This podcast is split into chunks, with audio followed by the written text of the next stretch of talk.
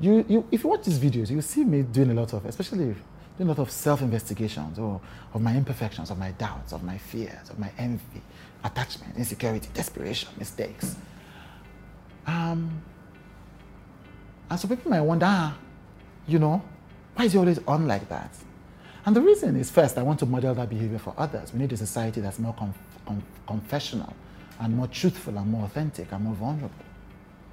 But it's also, it's also because even though I understand my, my life, even with my imperfections, that beauty is beautiful and perfect as it is, I know that it's confessing, you know, the, Bible, the Christian Bible says, confess your sins one to another.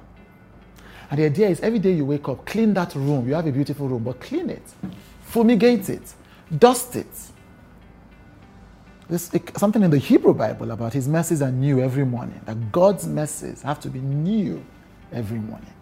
And that's it. Every morning that we wake up, it's a new day, it's a new opportunity, it's a new chance, it's new.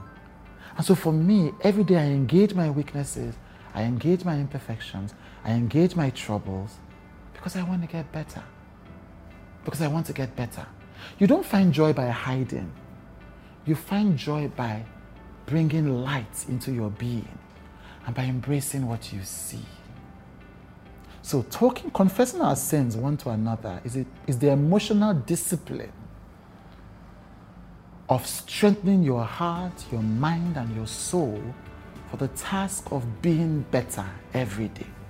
It doesn't mean that there's anything intrinsically wrong with you it just means that there is always more space and room for joy, for peace, and for continuous improvement. Thank you for watching this video. Um, you can find With Today on podcasts and on YouTube any day of the week, anytime. Just use the hashtag With Today and search wherever you receive your podcast, wherever you receive your videos.